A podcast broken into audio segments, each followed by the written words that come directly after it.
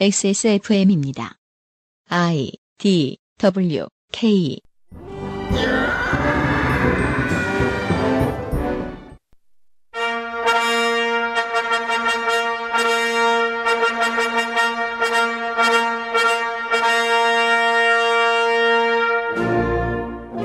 대통령 중심제가 잘 돌아가기 위해서는 민주적인 가치관을 지닌 대통령, 의견 조율과 리더십을 동시에 갖춘 비서실, 권력의 크기가 비슷해서 하수인이나 상전이 되려 하지 않고 자체적으로 잘 움직이는 여당, 그리고 청와대의 움직임을 믿고 지지하는 적극적인 또한 많은 지지자가 필요합니다. 요즘 정도 수준으로 국정이 돌아가는 것이 흔한 경험이 아님은 한국 안에 오래 산 사람들은 웬만하면 알고 있지요. 평소에는 아무도 얘기 안 하다가 선거 때가 되어야 대부분 정치인들의 입에서 흘러나오는 정부 시스템의 문제. 2018년 7월 시사 아카데미에서 고민해 봅니다.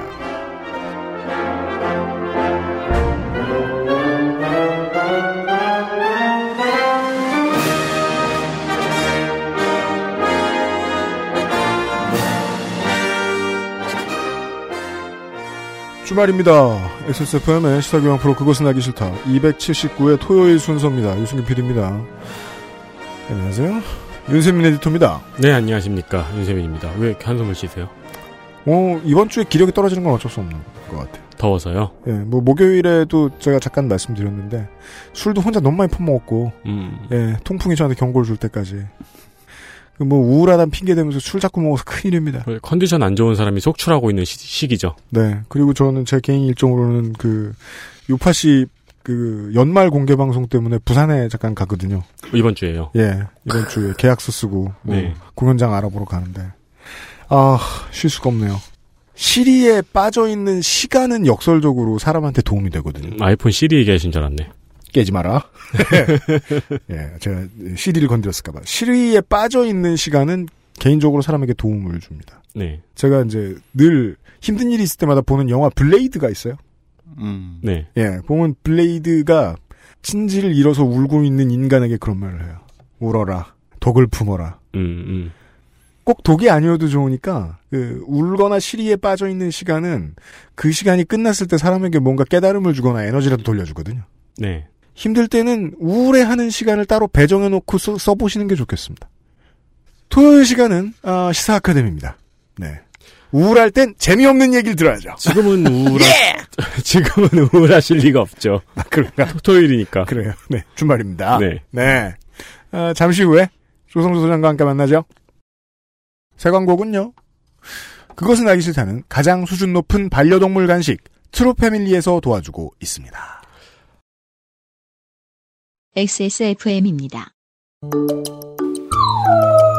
살짝 아쉬워할 때도, 목 놓아 울 때도, 가족이지만 모든 말을 이해하진 못하니까.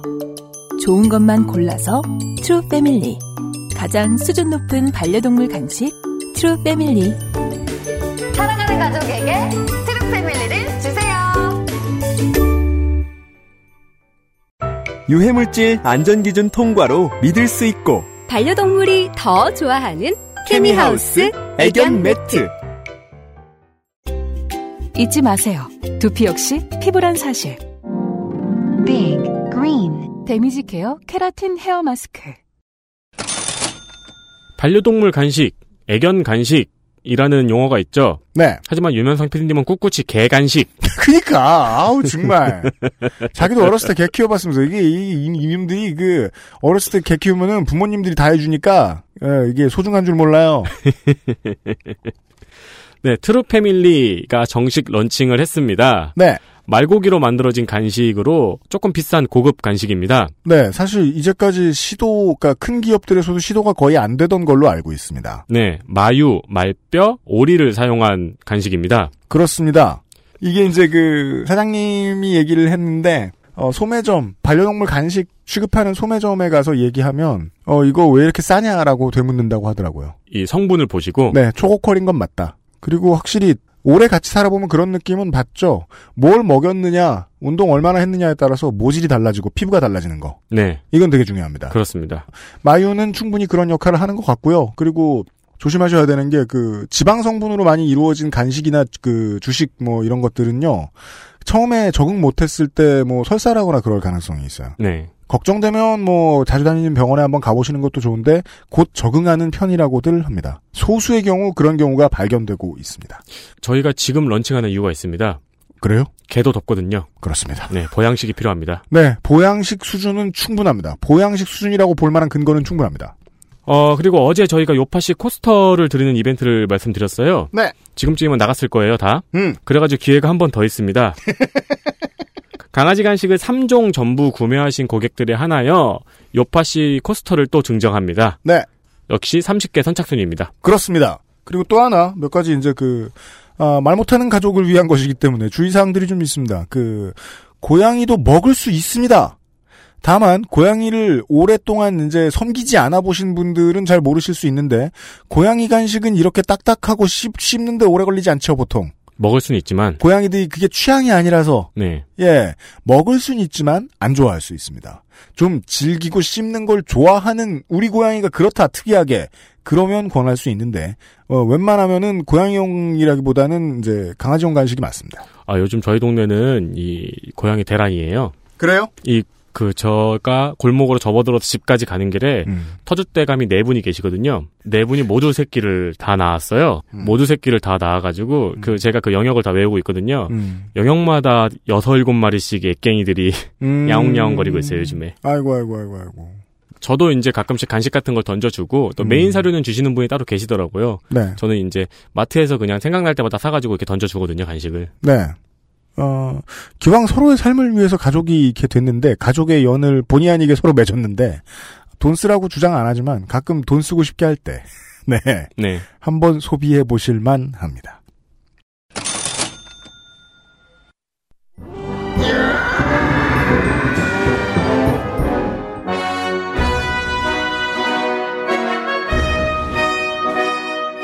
학구적인 정치 탐방 시사 아카데미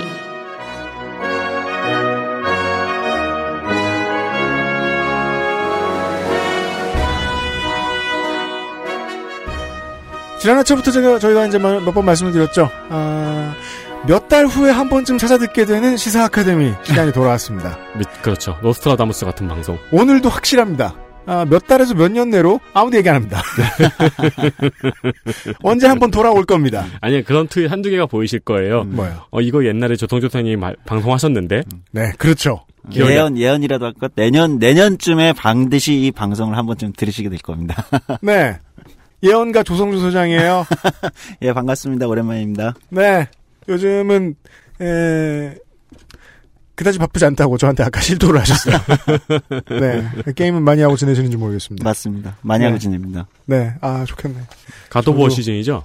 아 예 근데 저는 타격감을 그다지 좋아하지 않으신 네, 것 같아요. 타격감을 별로 좋아하지 않아서 음. 네. 얼마 전에 일본 갔다 왔는데 일본에서 제가 실황 파워풀 프로야구라는 게임을 사와서 오. 네. 일본 야구인가요? 예, 음. 그래서 한참 거기 my life 모드라고 선수를 이제 어, 고졸 신인을 데뷔 네. 때부터 이제 야. 은퇴할 때까지 키우는 이게 있어요. 네네. 그걸 GM 모드까지 플레이하면서 문명을 안 해본다는 게 무슨 말도 안 되는 소리를 하고 있어. 아까 밖에서 얘기했더니 문명은 하면은 큰일 날 것 같아서 안 하고 있다고 말씀하셨거든요. 차별화 전략입니다. 남들이 하는 건 하지 않습니다. 그런 사람이 풋볼 매니저 같은 걸 하고 있으니 구단은요 한 번 굴리기 시작하면 20년 30년은 껌도 아니요. 네. 예, 아이고, 네, 에, 열심히 게임을 하고 계신 조성주 소장과 오늘 함께 해보겠는데 게임 얘기는 아니고 아 정부에 대한 얘기입니다. 네.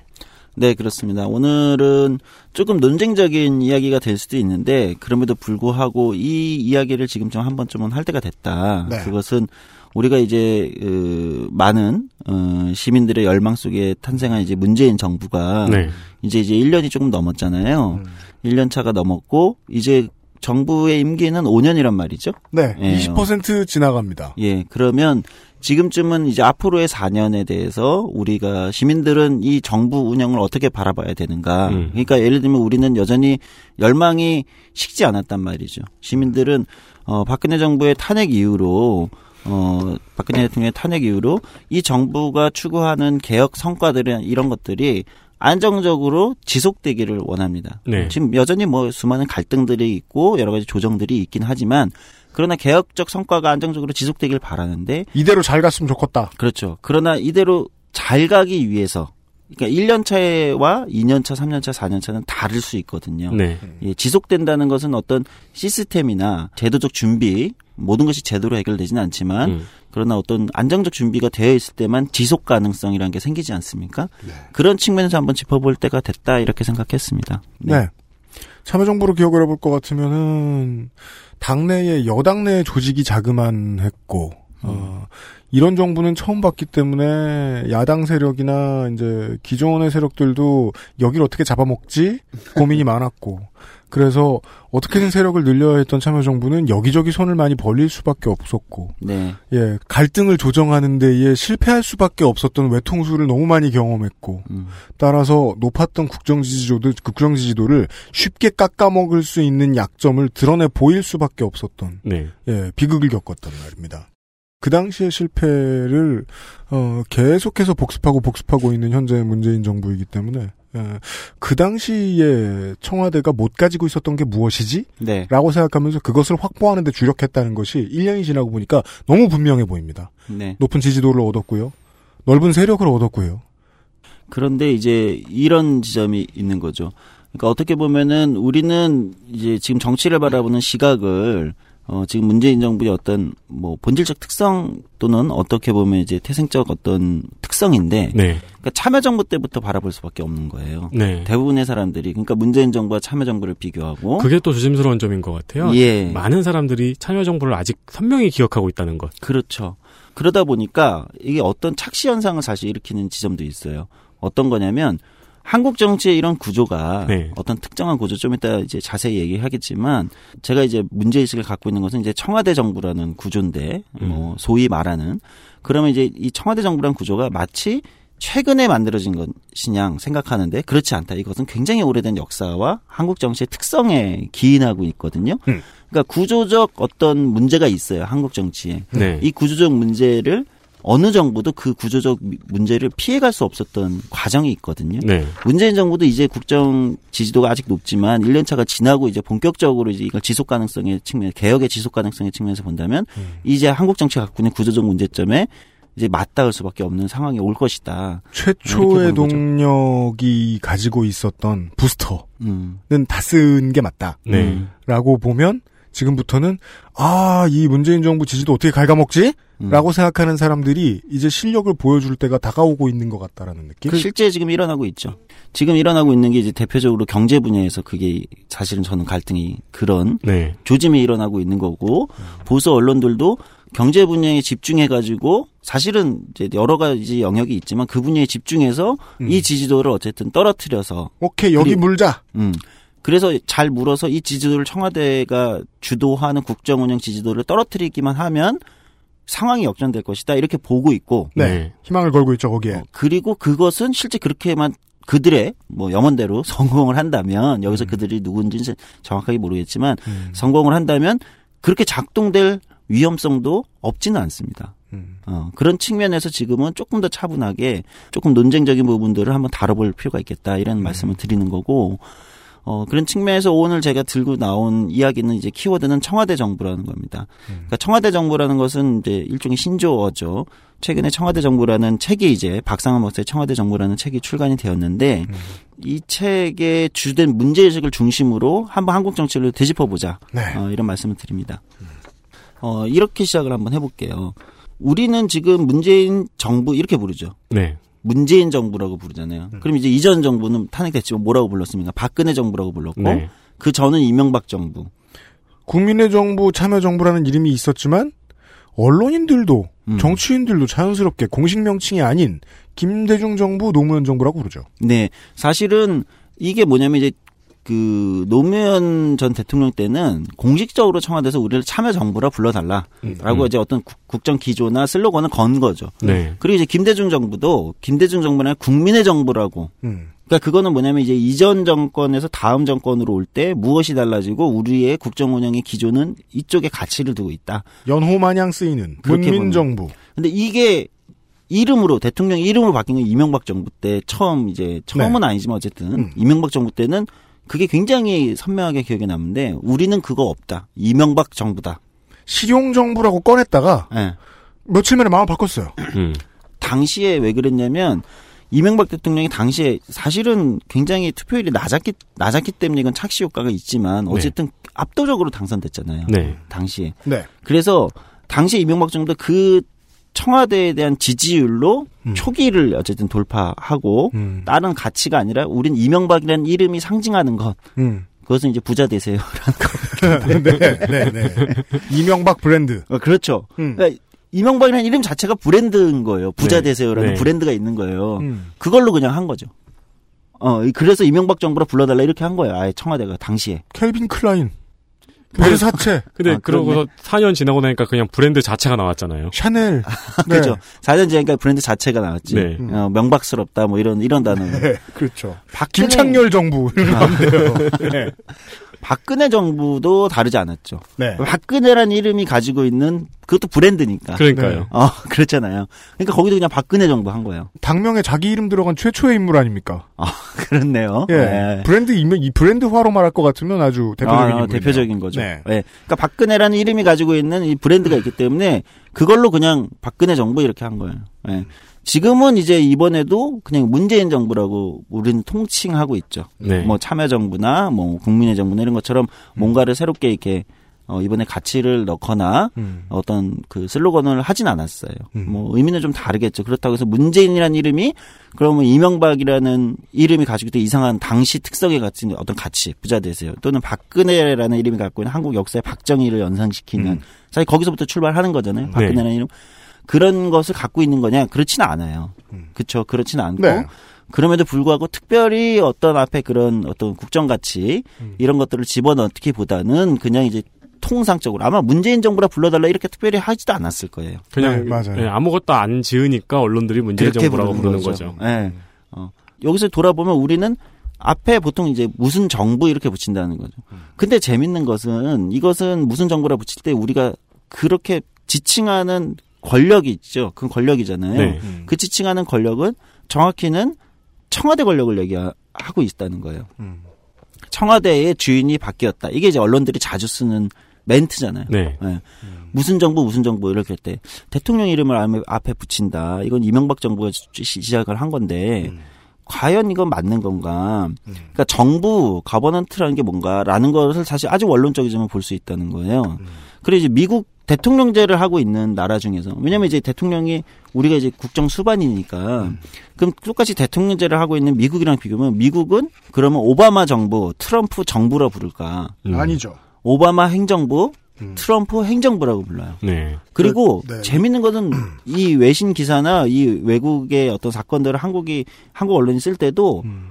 오바마 정부 이렇게 쓰는 경우가 별로 없고 오바마 행정부 음. 그 다음에 어, 트럼프 행정부 이렇게 가져오는 경우가 꽤 있어요. 그 네. 역어로 말할 것 같으면 트럼프 administration인데 네 맞아요. 여기는 문 government란 얘기예요. 맞아요. 예. 어, 영어를 역시 하시네. 난 영어가 약해서 잘 모르겠던데. 김민환 줄 알았어요. 그 얘기는 꼭 한 번씩 실토하고 지나가더라. 공부를 하든가 억울함. 어, 너무 어려워. 아 정확 정확하게 지적한 거예요. 네. 그러니까 행정부의 수반, 대통령제지만 미국도 행정부의 수반이라는 거잖아요. 네. 행정부의 대, 대표가 누구냐? 네. 우리는 오바마다, 트럼프다 네. 이렇게 얘기하는 거예요. 근데 우리는 정부라고 하는 거예요. 정부라는 거는 입법부, 해- 행정부, 입법부, 사법부를 통할해서 부르는 거죠. 국가 권력. 어, 그걸 우리가 정부라고 부르는 거란 네. 말이죠. 원래 정부라는 건. 원래는 어. 근데 우리가 문재인 정부, 박근혜 정부 이렇게 할 때는 대통령 이름 다음에 정부를 붙일 때는 사실 그거는 전체를 통할하는 게 아니라 거기는 사실 행정부의 수반인 건데 네. 우리는 마치 전체 정부의 대표인 것처럼 일인자인 한다는 거지. 것처럼. 음. 이게 한국 정치 쟤는 언론들의 이건 사실 문제가 있는 건데 그러고서는 나, 나라님이라고 부르는 옛날 사람들을 뭐하러 놀리는가 모르겠어요. 그러니까 예. 언론들의 문제가 있는 건데 언론들이 사실 구별을 해줘야 되는 거예요. 음. 이게 뭐 뭔가 우리의 정부는 입법부 그래서 입법부의 수장은 누구냐 국회의장이죠. 음. 네. 어 사법부의 수장은 누구냐 음. 대법원장일 거 아니에요. 네. 그렇죠. 행정부의 수반은 누구냐 대통령이다. 대통령. 네. 이거를 통칭해서 우리는 이 정부라 부른다. 음.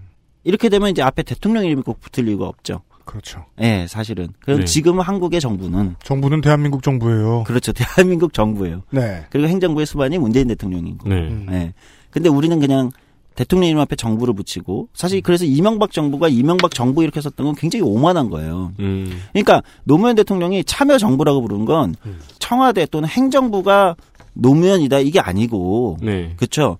전체 정부의 국정 운영 기조가 참여정부다. 참여정부다. 네. 어, 그래서 입법부, 사법부, 행정부가 참여라는 시민 참여를 얘기하는 거겠죠. 국민들의 참여, 시민 참여라는 가치로서 지금 다시 새로운 시대를 맞이해야 된다라는 가치를 넣은 거죠. 네. 국민의 정부도 마찬가지였을 거 아니에요. 네. 본인들을 김대중 정부라 불러달라가 아니라 국민의 정부라고 했던 이유는 그게 들어가 있는 거죠. 국민의 정부 아래에 사법부가 있고 입법부가 있고 행정부가 있고 그렇지. 그 3분의 1에는 가운데에는 음. 김대중 대통령이 있다. 그렇죠. 근데 진짜 엄밀히 이야기하면은 사법부와 입법부의 수식도 왜 정- 행정부가 정하느냐의 논란도 있을 수 있겠네요. 네, 사실은 있어요. 그럼에도 불구하고 그것은 대통령제를 따라오죠. 택하고 있기 때문에 음. 대통령제가 단순히 행정부의 수반이자 국가의 원수잖아요. 네. 어, 그러니까 단어, 예를 들면 네. 그런 네. 거니까 그거는 일정 정도 우리가 인정을 하는 거죠. 단어 볼까요? 아베 정부 아니죠. 음, 아베 내각입니다. 맞아요. 음. 네. 네, 맞아요, 맞아요.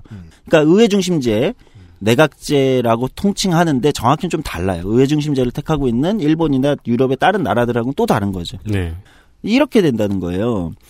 그러니까 우리는 지금 언론들이나 많은 학자들이나 이런 쪽에서 또는 평론가들이 무슨 정부라고 붙일 때는 사실 굉장히 그 이상한 제가 볼 때는 뒤틀림이 발생해 버린다는 겁니다. 음. 어, 이 뒤틀림은 어디에서 연어내는가도 사실 봐야 되는 거예요. 이 질문을 해야죠. 왜냐면 잘 돌아갈 때는 그냥 정부라고 부르나 안 부르나 뭐 상관없거든. 음, 근데 왜 이 단어는 이렇게 쓰일까? 행정부라고 써도 될 텐데 그렇다면 더더욱이 네, 어, 왜 이렇게 됐지? 라는 질문을 하면 예, 어르신들은 쉽게 답할 수 있어요. 맞아요. 네. 어르신들은 쉽게 답할 수 있어요. 왜냐하면 이것은 박정희 정부 때부터 시작된 거예요.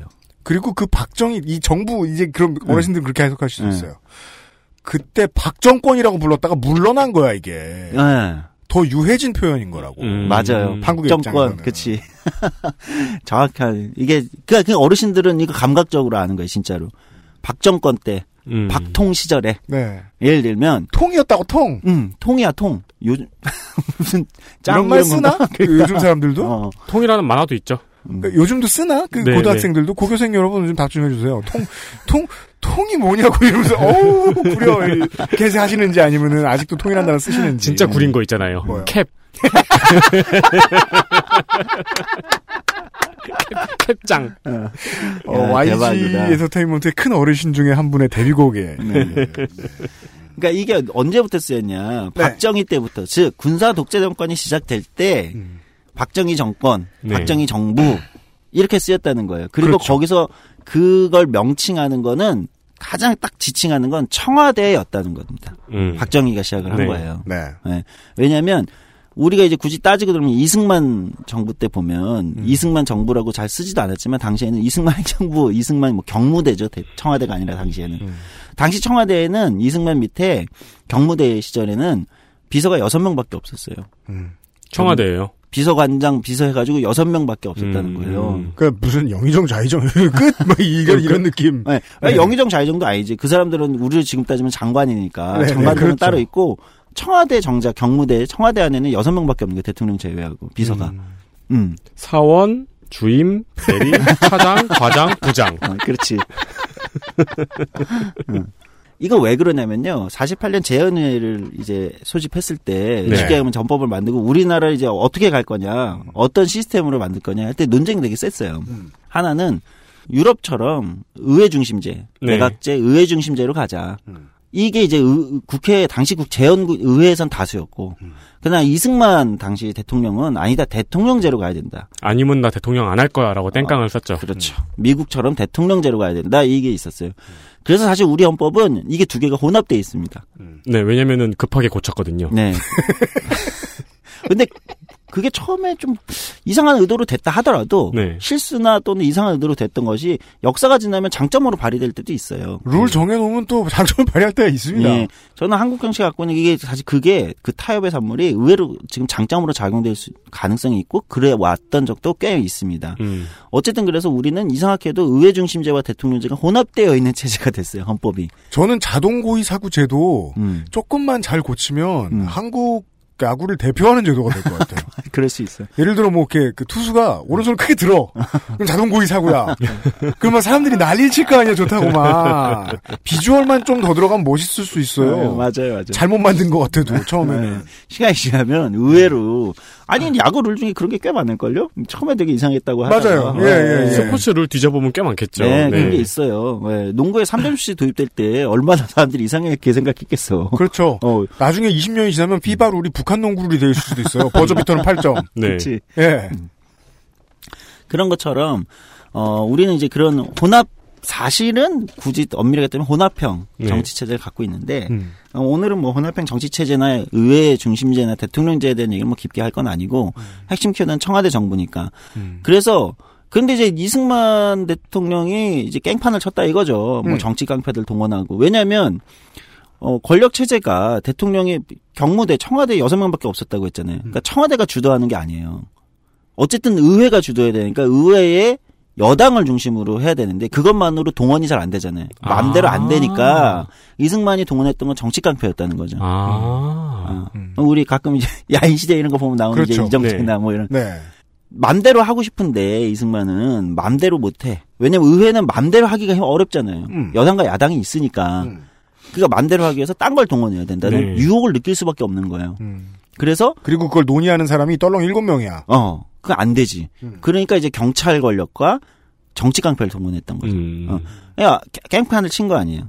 그러니까 이승만이 이제 4.19로 물러나고 그럼 이공화국이 탄생하잖아요. 우리는 이제 별로 관심 안 가지는. 네. 그러니 이공화국에서 뭐 어떻게 생각했겠어요? 다수의 정치인들이 야 대통령제 안 돼. 내각으로 가야 돼 원래대로. 야 원래대로 의회 중 대통령제 하니까 대통령들이 다수 깽판 치는 거 아니에요? 음, 대통령 그때 한 명 딱 겪어봤는데 저는 뭐야 싶으니까. 음 너무 질린 거죠. 네. 그러니까 의회 내각제를 간 거예요 이제 이공화국이. 근데 뭐 이제 뭐 우리는 교과서에서 뭐 사회 혼란가 뭐 이렇게 얘기하지만 그건 저는 좀 논쟁적으로 네. 음, 진짜 엄밀하게 봐야 될 필요가 있다고 생각해요. 기회를 너무 조금 줬거든요. 그렇지. 그 굉장히 보수적인 시각일 수 있어요. 뭐 음. 2050때뭐 사회로. 왜냐면 그 얘기를 한 게 그렇게 얘기하면서 나온 게 누굽니까? 그게 군사 쿠데타잖아요. 음. 박, 박정희 정권이잖아요. 네. 아, 너무 사회가 곤란하고 음. 갈등이 많으니 군인들이 나서서 음. 정리하겠다. 음. 그러니까 쿠데타의 논리로 썼던 게 2050의 혼란 논리이기 때문에 이건 음. 나중에 네. 엄밀하게 다시 한번 짚어볼 필요가 있겠고. 뭐 결론으로만 판단하면 인생이 너무 쉽거든요. 그 아니 대통령제도 문민정부 들어서고 국민정부 들어서면서 어 그 전까지 대통령제 하면은 절대로 안 된다고 일본처럼 뭐 계속 그냥 음. 자민 그냥 자민당이 가는 거고 근데 거긴 내각제인데 무려. 근데 결국은 대통령제도 바꿔낸 게 있단 말이에요. 네. 예, 내각제 한다고 무조건 한국이 쿠데타 일어났을까? 그 음. 가정도 게으르죠. 그렇죠. 예. 어쨌든 그럼 이제 그 다음에 박정희가 이제 군사 쿠데타로 등장하는 거 아닙니까? 네. 그러니까 처음에 박정희는 그러니까 어떻게 했냐 대통령 권력을 강화시켜야 되잖아요. 권위주의 정부니까 네. 독재 정권이니까 그래서 청와대 권력을 강화시킵니다. 음. 이승만 정권 때 여섯 명 있던 처- 경무대 청와대가 엄청나게 등장하고 청와대가 정권의 실세로 그러니까 권력에 네. 한국에 입법부, 사법부, 행정부가 있고 뭐 정당들도 있고 이럴 때 권력의 실세로 등장하는 시기는 박정희 정권 때입니다. 정치 깡패들을 조리 돌린 다음에 그 역할을 해줄 사람들로 청와대를 꾸민다. 그렇죠. 그러니까 이제 당시 청와대 뭐 안기 뭐 중앙정보부 중정부. 뭐뭐 뭐 이런 것들의 권력을 강화시키는 거죠. 음. 어, 청와대를. 이게 이제 처음 등장한 겁니다. 근데 이제 박정희 정권도 60년대 후반, 그러니까 삼선개헌 전까지는 두 축으로 갔어요. 하나는 청와대 권력을 강화시켰고, 네. 조사에 따르면 박정희 정권 때 청와대의 예산과 인력이 100배가 늘었다고 해요. 이전보다요. 네, 예, 예. 예산이 100배가 증가했대, 100배. 음. 예, 그러니까 어마어마하게 강화시킨 거죠. 비자금은 그보다 많았다고 하고. 네. 어, 이렇게 하고 또 하나의 축은 뭐냐면 하나는 어쨌든 의회를 움직여야 되잖아요. 네. 어디가 완전히 뭐 의회도 없는 뭐 완전히 그런 걸 한 건 아니니까 음. 뭐 왕조를 한 건 아니잖아요. 네. 형식적으로라도. 그래서 의회 중심축은 정당을 창설했죠. 이게 정당이 뭡니까? 역대 한국의 정당 중에 가장 튼튼했다고 얘기되는 정당인데요. 공화당. 공화당이에요. 네. 공화당의 실세는 누구였냐? 이게 이제 얼마 전에 별세하신 음. 김종필. 저희 선거 방송 때 늘 등장하는 전문 용어죠. 공화당류당. 음. 그러니까 요즘 공화당류당은 어떤 논란이 있었어요. 어, 이게 민자당류당이라고 보느냐, 예. 공화당류당이라고 보느냐. 아, 그렇지. 저는 넓게 봐서 공화당류당이라고 하자. 네. 네. 그렇습니다. 그러니까 그게 공화당이에요. 음. 음. 그러니까 두 축이었던 거예요. 김종필이 리드하는 공화당과 네. 권력을 훨씬 강화시킨 청와대. 어쨌든 이 두 축으로 간 겁니다. 박정희 정권이. 근데 그것만으로도 안 되니까 60년대 말쯤 되니까 아니 이제 다 해먹는 거 아니냐 박정희가. 네. 그러면서 아 이제 이걸로도 안 되겠다. 음. 권력을 훨씬 더. 왜냐하면 공화당이 힘이 셌어요. 음. 생각보다 아마 역대 한국의 정당 중에 가장 조직적이고 실질적으로 힘이 있었던 정당이 공화당이었거든요. 아마 이제 어르신들은 이런 추억이 많이 있을 텐데. 음. 응. 그러니까 이 권력을 안 되겠다. 삼선 개헌을 하- 하기 위해서 박정희가 삼선 개헌을 해야 되는데 안 되겠다. 의회가 반대하니까. 음. 아니 아무리 공화당이 적이어도 음. 어떻게 삼선 개헌을 바지. 어 바지여도 어떻게 삼선 개헌을 해줄 수가 있겠어요. 바지로 싸우겠다 내가. 그러니까 이제 그 유명한 얘기죠. 정치 야사에서 당내에도 갈등이 있었고 네. 삼선 개헌은 안 된다. 이 이렇게 되면 이제 정 유지 자체가 안 된다는 네. 말 논란이. 근데 강행하죠. 음. 그러면서 의회를 아예 이제 눌러버리죠. 의회를 누른다는 건 공화당까지 눌러버린다는 얘기거든요. 그렇습니다. 그렇잖아요. 네. 그리고 삼선 개헌을 하면서 이제 완전히 청와대 중심의 정부로 간 겁니다. 네.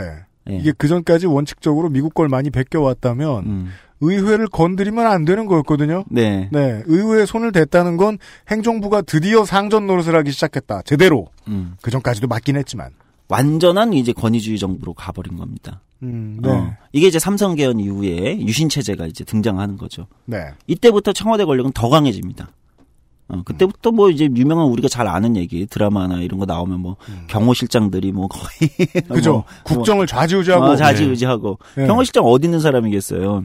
청와대 에 있는 사람. 네. 음. 어 대통령 가장 측근에 있는 사람들이 음. 누구냐? 그러니까 이 사람들과 갈등이 일어나고. 그 제3공화국은 보고 있으면은 구조가 조선왕조 500년하고 똑같습니다. 음 맞아요. 그 왕이 궁에 있고 음. 그러면 이제 저 대신들이 출퇴근해요. 음, 네. 그러면서 왕 없을 때 지들끼리 싸우고 네. 근데 왕이 시키면 하고 이때가 뭐 경호실장들이 국회의원들 조인트 까고 뭐 그 몇 명만 피드백 넣고 이상한 데 술 먹고 다시 집에 퇴근하고 그게 국정의 전부. 네. 흥미로운 건 이러면서 의회에 있던 정치 리더들이 반대파들이 성장하게 됩니다. 이건 아니지 않냐. 음. 이렇게 되잖아요. 자연스럽게 음, 음, 한쪽의 음. 권력이 집중되니까 반대쪽에서 당연히 그에 저항하는 권력에 새로운 리더들이 등장합니다. 그렇죠. 이게 삼김 정치의 출발입니다. 음. 맞습니다. 아, 네. 김종필, 김대중, 김영삼이라는 네. 삼김 정치의 출발이 왜? 아, 저 삼성개헌과 음. 우리- 우리 정치 리더들이 정치인들이 저 삼성개헌 박정희 정부의 과도한 권력 중심에 음. 맞서야 된다라고 새로운 리더들이 출발하는 신호탄이 된 겁니다. 박통의 행정부가 해선 안 되는 일, 즉 어, 국가 권력 나누어진 모든 세계의 파일을 다 잡아먹는 액션을 취하자 스타들이 알아서 탄생했다. 네. 반대쪽에서. 그러니까 그때부터 김종필이라는 사람에 대한 평가가 달라지는 거예요. 음. 그러니까 이게 묘하잖아요. 김종필이라는 그렇죠. 사람이 원래 군사 쿠데타의 주역이었는데 김종필의 묘함. 어, 이게 왜 그렇게 되냐.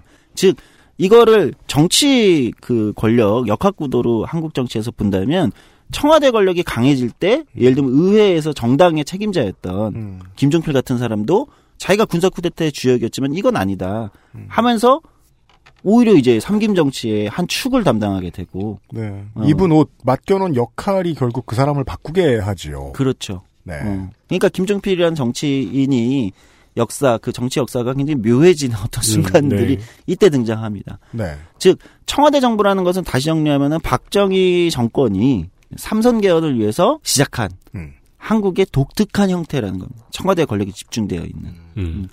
그리고 이제 이게 여러 과정을 거쳐서 당연히 뭐 전두환 정권 때도 마찬가지였겠죠. 청와대 권력을 거기도 이제 군사 쿠데타의 그 다음에 연장선이니까. 네. 참여 정부의 잘못을 반복하지 않으려는 문재인 정부의 노력을 우리가 지금 보고 있다면 음. 80년대의 전두환의 7년은 박정희가 영구집권의 실패를 왜 했을까를 음. 고민하면서 전두환이 이것저것 새로운 걸 해본 거죠. 예. 영구 네. 집권에 실패한 이유는 프로야구가 없어서야 이러고. 그래서 네. 공, 3S도 갖다 놓고 공화당은 왜 실패했을까? 음. 더 말을 잘 듣게 만들자. 그렇죠. 그래서 만든 게 민정당 모델이고 그렇죠. 통일주체 국민의힘 모델이고. 예, 그렇게 가버린 거죠. 네. 그러다 어쨌든 민주화에 우리 시민들이 민주화에 대한 압력에 부딪히면서 네. 87년이 되면서 이제는 이제 그게 작동하지 않게 되는 거예요. 노태우 정권 때부터는. 음. 그럼 이제 노태우 정권도 고민할 수밖에 없- 없는 거죠. 아, 박정희 전두환 정권처럼 청와대 권력만으로 안 된다. 의회를 어쨌든 움직이지 않고서는 이 민주주의를 도입한 이유로는 이거는 작동시킬 수가 없다. 네. 왜냐면 청와대에 모든 게 집중되잖아요. 네. 보통 사람인 척 해야지. 그래서 나온 게 민자당이겠죠. 네. 3당 모델이 나온 음, 겁니다. 네. 의회 압도적 다수를 일방적으로 만들어버리자. 먹어. 먹어. 어. 그래 이제 민자당이 출연하게 되는 겁니다. 음. 그러다 보니까 청와대 권력이 다시 이제 좀 민주적으로 재편될 수 있는 기회는 놓쳐진 거죠. 음, 의회 네. 압도적 다수가 있으니까. 어. 어, 어쨌든 그 과정을 그 다음에 국민의 정부가 이제 출범 김영삼 정부 때도 마찬가지고 김영삼 정부 때도 청와대 권력이 굉장히 강해집니다. 계속 그건 유지돼요. 그 박정희가 워낙 세게 만들어 놓은 관성이 있기도 하겠고요. 그렇죠. 그 관성이 계속 가는 거예요. 그리고 대통령이 되면 네. 개혁을 하던 아니면 국정을 운영하던 뭘 하던 청와대 권력을 가지고 움직이는 게 수월하다고 생각하는 유혹에 빠질 수밖에 없어요. 그리고 사실 네. 꽤나 오랫동안 국민들이 대통령을 여전히 왕이라고 인식한 그리고 거기엔 또 하나가 있는 게 한국의 의회 정치, 정당 정치가 그 정도 수준까지 또 그렇게 발전을 못했어요. 음. 그러다 보니까 네. 빠른 개혁 또는 명확히 보이는 성과를 내주기 내, 시민들은 자꾸 바라는데 음. 의회나 정당 정치는 어쨌든 느리고 상대편들이랑 설득해야 되고 타협해야 되고 그렇죠. 과정이 있잖아요. 이 지루한 과정이 있잖아요. 네. 저는 이 지루한 과정이 민주주의라고 생각하는 사람이지만 그렇죠. 사실 일반 시민들 입장에서는 답답하거든요. 중앙 집권은 빨라. 음. 그리고 왜냐면 또 한국의 당시 시민들은 박정희 정권 때 워낙 청와대가 일방적으로 뭐 의회고 뭐고 다 필요 없이 네. 그냥 가는 거를 너무 많이 경험한 거예요. 그러니까 박정희는 아마 보고 그랬을 거예요. 대통령 되려고 합당까지 해야 돼? 음. 그냥 내가 하- 하라고 하면 되는데 음. 청와대에 아무나 들어오는 사람한테 그렇지. 내가 대통령 하면 그게 합당까지 해야 될 일이야? 이러면서. 그러니까 우리는 박정희 정권 때에 시작된 일방적인 청와대와 행정부의 일방적인 독주 거기서 뭐 개발을 하던 뭘 하던 이거를 너무 많이 봐왔기 때문에 그 어느 그 또 오래 집권했잖아요. 네. 박정희가 이거에 어느 순간 젖어든 거예요. 사실 민주주의라는 시스템은 그렇게 빠른 개혁과 빠른 뭐 문제 해결과 이런 게 아니라 굉장히 복잡하고 폭넓은 음. 단지 민주주의 장점은 속도가 아니라 네. 속도는 느리지만 굉장히 넓게 갈등하고 넓게 조율된다는 거잖아요. 네. 근데 우리 이제 박정희 군사 권위주의 군사 독재 권위주의 정부는 그냥 넓게 대표하는 게 아니라 내가 대통령이 지시하는 걸로 그냥 빠르게 가는 거잖아요. 네. 경보 고수를 그냥 뚝딱 짓고 한국은 그런 면에서 민주정부를 쟁취해낸 지도 꽤 됐는데도 불구하고 정치가 넓고 느려본 적이 없죠. 네, 한 번도 없어요. 그리고 시민들도 그거에 익숙해져 본 적이 없는 거예요. 맞아요. 예. 그러니까 이제 얼마나 고민스러웠겠어요. 개혁을 해야 되는 뭐 김현성 정부 마찬가지고 김대중 정부도 마찬가지고 네. 고, 고뇌의 순간이 온단 말이죠. 음. 시민들은 개혁의 성과가 빠르게 바라고 그리고 대통령제는 단임제잖아요. 또 우리가 네. 5년 안에 개혁을 해야 되고 잽싸해야 돼요. 그러니까 미국처럼 연임제면 또 모르겠는데 단임제에서 가져오는 또 그런 효과가 있는 거예요. 조급해지는 거예요, 청와대가. 어, 그러니까 청와대 권력을 당연히 박정희 정권 때 지나치게 비대하게 늘려놓은 거를 어, 나눠서 의회에 좀 주고 의회나 이런 데랑 협력해서 정당이나 의회가 작동할 수 있게 네. 그래야 청와대 입장에서도 리스크가 분산되는 거거든요. 네. 사실 그렇잖아요. 왜냐면 행정부가 너무 나서서 5년 동안 빠른 개혁을 추구하려고 무리하게 뭘 하면은 그럼 또 여당의 지지도가 급격히 떨어지잖아요. 네. 단임제 효과가 작동을 하니까 그게 쉽지가 않은 거예요. 청와대는 빨리 해야 돼요. 이 고뇌에 늘 부닥친 겁니다. 네. 김대중 정부도 그 다음에 노무현 정부, 참여정부도 네. 국내 정부, 참여정부 역시 이 이 고뇌에 있었다는 거예요. 물론 이명박 박근혜 정부 오면 고뇌하지 않아요. 여기는 이제 고뇌하지 않아요. 음. 그러니까 사실 노무현 대통령이 굉장히 묘한 사람인 게 노무현 전 대통령이 그러니까 사실 진보 진영 일부에서는 그걸 막 비판했는데 저는 아 굉장히 고뇌하셨구나. 이게 뭐냐면 개혁을 해야 되는데 개혁만 할 게 아니라 이것을 의회나 예를 들면 이걸 다 제끼고 할 수 없다. 음. 그러니까 대연 정도 제안해보고 선거제도 개혁도 제안해보고 행정수도 이전은 국민투표에 붙이자. 국민투표에 붙이면 우리가 이긴다. 음. 네. 아니 그랬을 거 아니에요. 이겼을 거예요 아마. 네, 그렇습니다. 그렇죠. 근데 안 붙였잖아요 끝까지. 그죠. 대통령이 그건 아니다라고 끝까지 안 붙였어요. 음.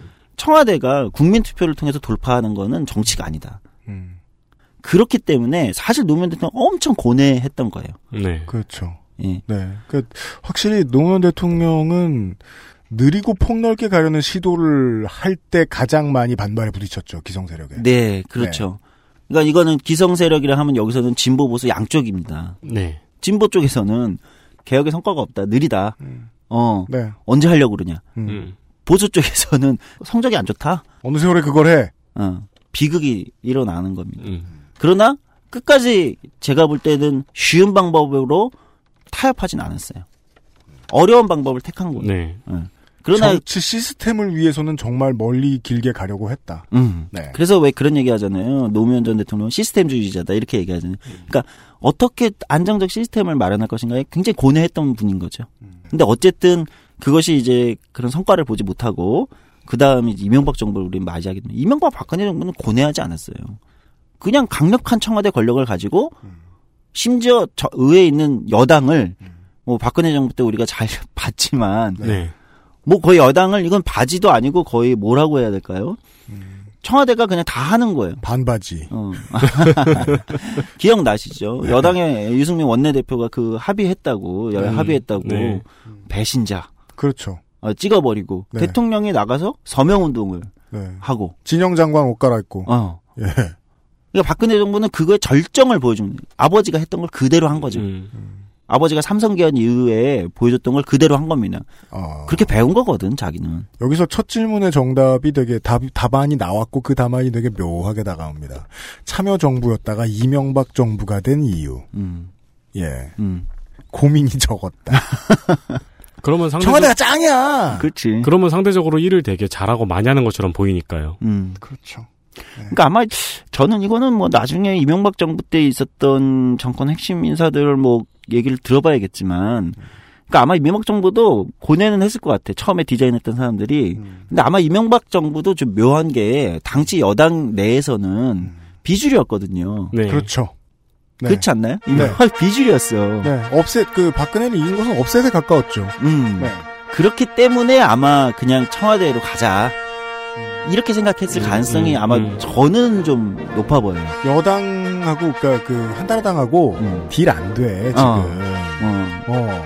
한나라당에 얼마나 나보다 그 정치로 잔뼈가 굵은 사람이 많고, 나 양아치로 보는데, 박근혜가 저렇게 시퍼렇게 살아있는데 그때만 해도. 그래서 이명박은 그 방법을 택하는 거죠. 모든 여당 인사들과 돈을 얽히는. 음. 예. 이해관계를 형성시키는 사업하는 방식으로. 음.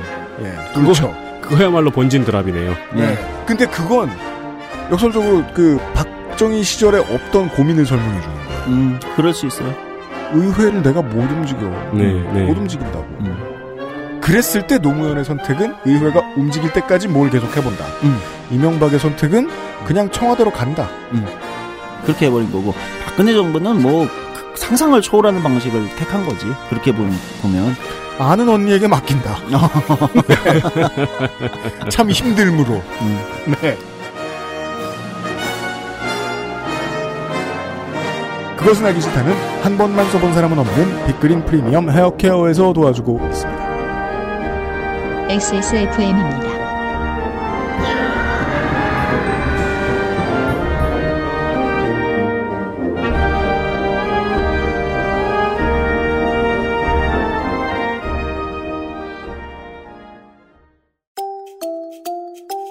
두피도 피부니까. 클렌징으로 세안하고 스킨, 로션, 영양크림까지. 얼굴에 놓치기 싫은 피부관리. 같은 피부인 두피는 잊고 계셨나요? 짜증나고 힘든 일상으로 지친 두피와 모발을 새로워진 Big Green two three 프리미엄 샴푸에 맡겨주세요. 소중한 내 두피와 모발의 변화. 잊지 마세요. 두피 역시 내 소중한 피부란 사실. 두피도 피부니까. Big Green two three 프리미엄 daily scalp 샴푸. 빅 그린 설페이트 프리. 작지만 강력한 공기청정기. 반가워. 에어비타 더스트 제로.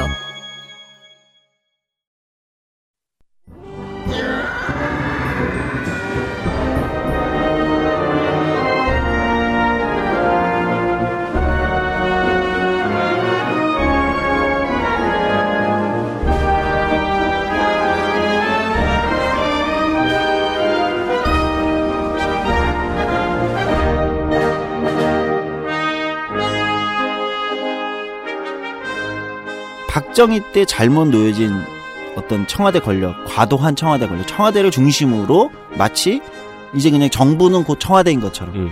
음, 이, 이, 이거를 바꿀 수 있는 기회가 있었고 네. 엄청 고뇌했는데 국민의 정부 참여정부 그런 시도란 말이에요 사실은 김대중 정부 노무현 정부라고 부르지 않은 것도 그런 시도이고 네. 그런 과정들이 있었던 거예요. 그러니까 음. 김대중 정부도 DJP 연합이잖아요. 음. 정권 자체가. 네. 그러면은 의회 역시 정당 간 연합이 되어 있는 거잖아요. 일단 의회주의자들이 대통령이고요. 자민 그렇죠. 자민련과 그리고 책임 총리제를 했잖아요. 김종필이라는. 물론 네. 그래서 막 되게 어떻게 보수한테 음. 사실 보수잖아요. 음. 자민련 강력한 보수한테 뭐 경제 분야와 책임 총리를 줬는데 근데 의외로 그때 노동부 장관의 이인재였고 음. 그쵸. 네. 그 국민생활 기초보장법이나 경제 분야에서 복지나 이런 데서 김대중 정부가 초석을 놨단 말이에요. 네. 그게 되게 묘한 거예요. 맞아요. 네. 그러니까 보수한테 정권의 일부를 줘서 연정을 했지만 연립 정보를 했지만 음. 의외로 경제 분야에서 복지나 이런 데서 성과가 있었어요. 김대중 정부가 굉장히 성과를 낸 기초를 서민을 잡아먹지 않았어요. 그닥. 그렇죠. 기초를 다진 정부입니다. 음. 자민련 당시 자민련류에 극 보수가 음. 그렇게 통치해서 네. 그렇게 무슨 보수적인 색깔을 강력하게 내지 않았어요. 지금 생각 같아가지고 지금 자유한국당한테 예를 들어 노동부를 맡긴다 음. 치면은 그가 마지막 노동부 장관이 될 것 같은데 상상만으로는 지금은 그렇게 반발을 하죠. 네. 근데 이제 그 실체가 잘 안 보이는 어떤 뿌연 풀 같은 걸 이렇게 대통령 입장에서 바라보면서 네. 저기다 권력을 그냥 줘 보자. 라고 음. 던져보는 거잖아요. 음. 국민의 정부는 은근히 그 점에서 성공을 정말 많이 거뒀죠. 네, 굉장히 성공, 성공을 많이 거둔 정부예요. 음. 그래서 제가 intro에서 그 말씀을 드린 거예요. 청와대와 저 행정부 그 입법부 권력 간의 크기가 비슷할 수만 있다면 음, 서로 저 순행할 수 있다. 음, 참여정부는 안 그랬잖아요. 참여정부 행, 그 청와대의 힘이 너무 약했잖아요. 네. 그러니까 이쪽에서 잡아먹으려고 시켜도 안 듣고 네. 자율적으로 하라 그랬더니 청와대 나쁜 쪽으로만 자꾸 하려고 그러고 그래서 이제 노무현 정부는 그럼에도 불구하고 마지막까지 의회에 계속해서 제안을 한 거잖아요. 대연정이든 뭐든 정당 선거제도든 제안하는데 그게 작동하지 않은 비극이 있었던 거. 네. 근데 이명박 박근혜 정부는 이제 뭐, 뭐 아수라장이 된 거고 그냥 청와대로 한 거고. 간단해. 그리고 우리는 박근혜 대통령 탄핵이라는 음, 박근혜 탄핵이라는 어, 역사적 사건을 맞이한 다음에 문재인 정부의 출범을 바라보게 됐습니다. 잘못 쓴 청와대 권력에 대한 단죄. 예. 예. 그리고 나서 이제 탄생. 그러니까 문재인 대통령 역시 어, 공약상에서 어떤 걸 공약했었냐면 과도한 청와대 권력을 줄이겠다. 네. 음, 사실 모두가 그런 비슷한 얘기했습니다. 다 했어요. 음. 대선 후보 모두가. 왜냐하면 박근혜 정부가 청와대 권력을 과도하게 쓰면서 발생한 문제니까 당연합니다. 어, 이걸 줄이겠다. 의회와 같이 하겠다. 책임 정부 하겠다. 정당 정부 하겠다. 음. 이랬던 거죠. 근데 이제 우리 이 문재인 정부에도 어 어쨌든 출발선에서의 한계가 있는 거예요. 출발선에서의 객관적 한계라는 건 뭐냐면 박근혜 정부가 다 해놓은 거를 음. 빨리 청소해야 되는 문제가 있는 거예요. 일단 네. 음, 집안이 엉망인 거지. 네. 청소 멀었죠 지금. 음. 네. 그러니까 이제 이 적폐청산 저게 제가 좋아하는 단어는 아닌데 사실 적폐청산이라는 단어를 음. 어쨌든 기존 정부에서 너무 해놓은 게 많으니까 우리는 뭐 간단하게 청소라고 하죠. 예 이거를 정리하고 음. 이걸 정리한 다음에 가야 되는 그러니까 출발선에 한계가 있었던 거예요. 저는 그러니까, 그렇게 그쵸. 생각합니다. 이게 뭐 어려운 얘기가 아니죠. 인수인계자가 엉망으로 해놓고 간 거. 음. 인수인계 자체가 없었잖아요. 네. 그러니까 전임자가 엉망으로 해놓고 인수인계도 안 하고 잠수 탄 거. 음. 음. 그렇게 돼버린 상황에서 출발을 한 거죠. 어쨌든 그리고 우리는 1년을 맞이한 겁니다. 네. 어, 그리고 그 1년은 굉장히 성공적이었다는 평가를 받아요. 그런데 여기서부터 이제 정부의 지지자들도 마찬가지고 문재인 정부 역시도 마찬가지고 이제 고뇌의 시간이 똑같이 옵니다. 이 고뇌는 앞서서 이명박 박근혜 정부를 제외하고 이명박 정부가 고뇌했는지는 모르겠지만 아까 얘기했듯이 네. 어쨌든 제외하고 음. 음, 김대중, 노무현 두 분의 대통령들이 고민했던 고뇌의 그 순간 음. 이제 오, 이게 오는 시간인 거예요. 그렇죠. 개혁 입법을 해야 되고 음. 입법적 성과를 통해서 성과를 통해서 행정부가 그걸 집행해야 되고 사법부도 그거에 맞게 여러 가지가 개혁돼야 되고 이 네, 이제 네. 과정이 있는 거잖아요. 음. 그럼 이제 의회와 어떻게 할 거냐 이게 있는데 의회는 심지어 압도적 다수가 아니란 말이죠. 그렇죠. 어 여당이 네. 그런 상황이 있는 거예요. 음. 그럼 이제 이 고뇌의 시간이 이제 드디어 등장을 한 겁니다. 음. 어 앞선 대통령들이 고민했던. 음. 음. 박정희가 망가뜨려 놓은 시스템. 그러면은 어떻게 민주주의를 하면서도 음. 개혁적 성과를 개혁 성과를 내면서도 음. 이걸 움직여 갈 수 있겠는가? 아니 내가 청와대 대통령이 돼서 들어왔어. 근데 청와대에 이 나라는 다른 나라에 비해서 너무 권력이 많아. 음. 네. 이거 좋다고 내가 할 수 있는 게다할 수 있겠네 이러면서 이놈 죽여 저놈 죽여 이러면 그걸 두테르테라고 함. 그 사자성어죠. 네. 네. 사자성어요. 두테르테. 네. 네. 그래서 제가 볼 때는 지금쯤이면 어 이제 이 박상훈 박사나 이런 사람이 얘기하는 청와대 정부 즉 한국 정치에 박 정희가 잘못 놓았던 청와대 정부라는 이 키워드를 가지고 이제 이것을 어떻게 잘 조율해서 의회와 또는 사법부 전체 권력하고 움직일 것이냐 음. 어, 이 고민을 해야 될 시기가 왔다는 거고 음. 그렇게 보면은 지금 아마 청와대 계신 분들이나 문재인 정부 여러 그 고민하시는 분들이 이제는 아마 의회를 고민할 수밖에 없다. 음, 심지어 이제 집권 여당과의 관계는 어떻게 되냐? 음. 당청 관계라고 보통 하잖아요. 네. 원래 당정청 회의라는 것도 해요. 음. 이게 되게 좋은 거거든요. 당정청 네, 회의. 그렇죠. 집권 여당과 음. 정부, 내각과 음. 청, 청와대가 음. 당정청 조율하는 거예요. 원래는 이게 굉장히 중심이 돼야 되는 거죠. 네. 네. 국정 운영에. 음. 근데 이제 이게 형식적인 되면 안 되는 거고 음. 그러면은 정당 입장에서 집권 여당 입장에서 아 의회에서 보니 음. 상황이 이렇고 실제 시민들을 제일 많이 만나는 건 어쨌든 의회거든요. 음. 왜냐면 유권자들을 만나야 그렇죠. 되니까 네. 어, 일상적으로 네. 아 실제 유권자 반응이 이렇고 시민들 반응이 이렇고 이게 돼야 되고 정부 음. 이게 정부의 운영 차원에서 장관들이죠. 운영 차원에서 실제 이렇고 음. 관료 조직의 얘기를 들어보니 이렇고 각 내각마다 정부 부처마다 이렇다. 음. 청와대. 그러나 우리가 가야 될 방향은 여기다. 그렇죠. 어. 자, 이게 이제 조율되는 게 당정청이라는 거예요. 음. 어. 이제 이게 작동해야 되는 상황이 온 거고, 이게 잘 작동될 수, 있, 이제 또 이게 고민되는, 이제 아마 집권 여당이 곧 당 대표 선거를 앞두고 있기 때문에. 음. 그렇죠. 8월에. 네. 자, 그럼 그 이후에 이 관계들이 어떻게 재배열될 것이냐. 지금까지는 청와대 힘으로 리드해 가는 과정이었다면, 음. 자, 이제는 이 당정청이 어떻게 조율될 것이냐. 네. 어, 여기서 제가 볼 때는 청와대가 조금 힘을 뺄 필요가 있습니다. 그죠. 정부와 당에 음. 힘을 좀 실어줘야 될 필요가 있지 않는가. 왜냐하면 지금 청와대만으로 리드하는 건 지금까지는 가능했지만 앞으로도 이렇게 가는 건 제가 볼 때는 아마 십자포화의 표적이 될 가능성이 맞습니다. 있어요. 1년 동안요. 너무 바빴고 음. 당연지사 해야 했던 일들이 되게 많았어요. 그동안 문재인 정부가 해왔던 일을 우리가 봤기 때문에 아, 저 일은 저렇게 바빴지. 저 타이밍에 무조건 나갔어야 됐지. 이거 네. 반드시 이만큼 올려야 됐고 없애야 됐고 했지. 박정희 때 망가진 권력을 가지고 어떻게든 써봤습니다. 예. 근데 그러는 동안에 보수 언론이 이제 하는 얘기 들어보면 쉽게 알 수 있죠. 뭘 해도 지금은 책임은 청와대한테 딱 지울 수 있어서 좋단 말이에요. 네. 네. 근데 그걸 청와대한테 계속 책임지운다? 음. 그럼 잘된 일도 안 되게 보이고 그 끝에다가 정부 이름 넣고 행정부 저 행정부 이름 넣고 그렇죠. 그런 방식으로 앞으로 4년 동안 더 싸운다 청와대가 음. 여론전에서 못 이깁니다. 그러니까 청와대 수석들이나 이런 사람들이 타겟이 되는 거예요. 음. 벌써 되고 된 거고. 네. 네. 보수 언론의 반응이나 경제지의 반응을 보면 음. 그렇게 타겟이 된 거고 그렇게 한다는 거죠. 그리고 지선에서 이렇게 이겨놨기 때문에 음. 음. 앞으로 일어나는 한국의 모든 문제는 음. 정부 탓을 하면 되잖아요. 음. 네. 정부가 이긴 것처럼. 얘기를 또 하죠. 네. 예, 그게 반대자 입장에서도 편합니다. 그렇기 때문에 저는 지금은 아마 집권 여당이 그 당대표 선거를 앞두고 있- 전당대회를 앞두고 있고 청와대 역시 이제 집권 1년 차에서 이제 국정 운영 어떻게 안정적으로 갈 거냐 이 이제 타이밍에 온 거예요. 왜냐면 국정 지지도 역시 지금 일정 정도 조정이 되고 있는 거잖아요. 네. 음. 일정 정도 네. 초기 지지도와는 다르게 이게 뭐 떨어진다는 게 아니라 그건 자연스러운 조정 과정이에요. 그 조정치고 너무 높다는 게 문제인 거지. 그렇지. 조정은 올 때가 된 거라는 예, 거죠. 예. 그런 상황이고 제가 볼 때 이제 정부도 굉장히 이제 역할을 해야 되는 상황들이고 음, 장관들도 음. 이런 상황이 있기 때문에 지금이 이제 이런 고민이라면 음. 이, 이 앞으로 어떻게 시스템을 가져갈 건지 핵심적인 키워드를 저는 오히려 청와대 정부라는 키워드에서 찾을 수 있다. 박정희 때부터 사실은 앞선 대통령이 고뇌했던 이 문제를 보자 이런 겁니다. 음. 그리고 또 하나 문제가 있어요. 청와대 정부라는 시스템은 제가 아까 이제 이승만 예를 들었잖아요. 음. 그러니까 이승만이 어 의회를 의회가 마음에 안 들고 자기가 마음대로 하고 싶은데 음.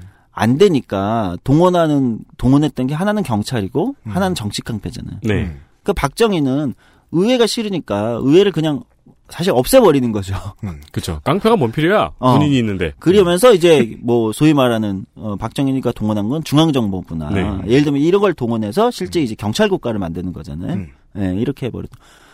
박근혜 대통령은 뭐 의회를 완전 깔아뭉개고 그래서 국민 동원 정치를 해버린 거죠. 네. 그러니까 자기 이름으로 국민들한테 국민이 나서서 심판해 주십시오. 음. 어, 배신자들을 네. 유명한 얘기 아닙니까? 그렇죠. 예, 정말 섬- 사실 지금 들어보면 섬뜩한 얘기예요. 그렇죠. 대통령이 나서서 음. 종교 어. 재판해 주세요. 선거 앞두고 그런 얘기하는 건 진짜 섬뜩한 얘기인데 네. 어쨌든 그렇게 해버린 거죠. 음. 그러니까 이 청와대 권력만으로 안 될 때 늘 대통령도 딴 걸 동원해야 되니까 음. 뭘 동원할 거냐에 늘 이제 거기서 이제 특성이 나오는데 권력의 총량 같은 걸 계속 계산해 보면서 들으면 좋겠어요. 그렇죠. 이 얘기는. 그러면 이제 문재인 정부 입장에서 음. 계속 청와대 권력만으로 초기처럼 이제 개혁을 가- 갈 수가 없으니까 근데 만약에 그렇게 간다고 하면 뭘 동원해야 돼요 똑같이 네. 청와대 정부라는 시스템은 그럼 동원할 게 뭐냐라는 거예요. 음. 굉장히 이제 여기서부터 위, 위험한 일들이 일어날 수 있다는 거예요. 다른 청와대들이 갖다 썼던 tool을 생각해 보죠. 음, 법원? 음, 안 돼요, 안 돼요. 음, 그렇죠. 검찰? 안 됩니다. 음. 기무사. 그 특전사. 네. 안 됩니다. 음, 입법부만 그렇죠. 나와요. 예. 그래서 위험한 유혹에 빠질 수 없다는 거예요. 음. 예, 그렇게 할 리도 없겠지만. 음. 그렇기 때문에 청와대 정부라는 한국 고유의 뒤틀린 박정희가 만든 시스템은 계속해서 안 좋은 것들을 동원하려는 권력자들한테 음. 유혹에 빠지게 만듭니다. 네. 예. 그 문재인 정부가 결국 선택할 것은 민주주의 시스템을 어쨌든 동원할 수밖에 없다. 네. 예. 음. 이, 이, 이 길, 즉, 노무현 대통령이 고민했던 길, 음. 어, 여기 안에서 어떻게 작동하지 않을까, 음. 어, 요 고민. 그럼 이걸 어떻게 안정적으로 잘 동원할 것인가, 민주주의 시스템을. 음. 이 고민을 할 필요가 있겠다. 이런 겁니다. 어, 저는 그런 측면에서, 음, 뭐랄까, 음, 지금까지 문재인 정부에 대한 지지자들이 열렬히. 시간 끌 때는 어그로 끌려고 하시는 건데. 네. 해보세요. 네, 열렬히. 조수장의 정부를- 어그로는 특징이 있어요. 뭐예요? 안 끌려요. 네. 안 끌려. 공격성이 느껴지지 않아. 아니, 문제인데, 그것도. 지금 하셨단 말이야. 네. 정치를 몇 년 해놓고서. 네. 아니, 그러니까 어, 적극적 지지자들의 역할이라는 게 필요하죠. 네. 정치에는 필요합니다. 자기 의견을 내고. 네. 그러나 어, 가끔은 그 적극적 지지자들 중에 이상한 사람들도 섞여 있어요. 적극적 지지자는 이상한 사람들이 섞여 있어요. 예, 그런 사람들과 이상한 일들이 오해가 발생할 수 있고 또는 음. 이상한 일들이 발생해요. 네. 예. 그러니까 제가 지금 뭘 얘기하는지 아실 거예요. 드루킹 같은 사건들이 그렇죠. 네. 이게 사실이냐 아니냐에 따라서 정말 충격적이지 않아요? 그 드루킹한 사람이 자기가 뭐가 있다고, 뭐가 있다고, 근데 마치 뭐가 있는 것처럼 움직여지잖아요. 음. 네. 그러니까 그런 사람들이 나, 나타나게 된다는 거예요. 네. 음. 그 이유는 뭐냐? 그 사람들은 어디에 누구와 연결되면 되는가? 를, 그 루트를 찾는다는 거예요. 네. 이런. 맞죠. 어. 그리고 권력자 중에 정신 나간 일부가 음. 그런 거에 유혹을 느낄 수도 있어요. 음. 이전 정권들이 그런 게 없었던 게 아니고. 음. 그런 비선 권력에 그런 위험한 동원에 유혹을 느낄 때가 있는 거예요. 그렇죠. 박정희 때 아, 중정이나 안기부가 그런 거 많이 했- 한 거잖아요. 네. 그런 동원을 하는 거잖아요. 네. 네. 음. 유혹을 느낄 수도 있다는 거예요. 음. 근데 이거는 개인들의 문제가 아니에요. 이걸 자꾸 아 그렇게 이상한 사람은 우리 청와대에 없어, 우리 정당에 없어 이렇게 할 게 아니에요. 이상한 사람은 어디나 있어요. 그죠. 유혹을 느끼는 사람은 어디나 있어요. 인정해야 돼요. 그걸 없앨 수는 없습니다. 우린 천사들이 아니니까. 그러니까 극렬 지지자가 있어서 그 지지자들을 뭐 해체해야 된다는 게 극렬 지지자가 문제라는 이가 너무 많이 이제 그 설왕설래 하다 보면 그 지지자의 존재 자체를 부정하고 싶어 하는데 음, 그러면 안 되죠. 당연히 있는 거다. 자연스러운 거예요, 그거는. 이번 월드컵 결승처럼요.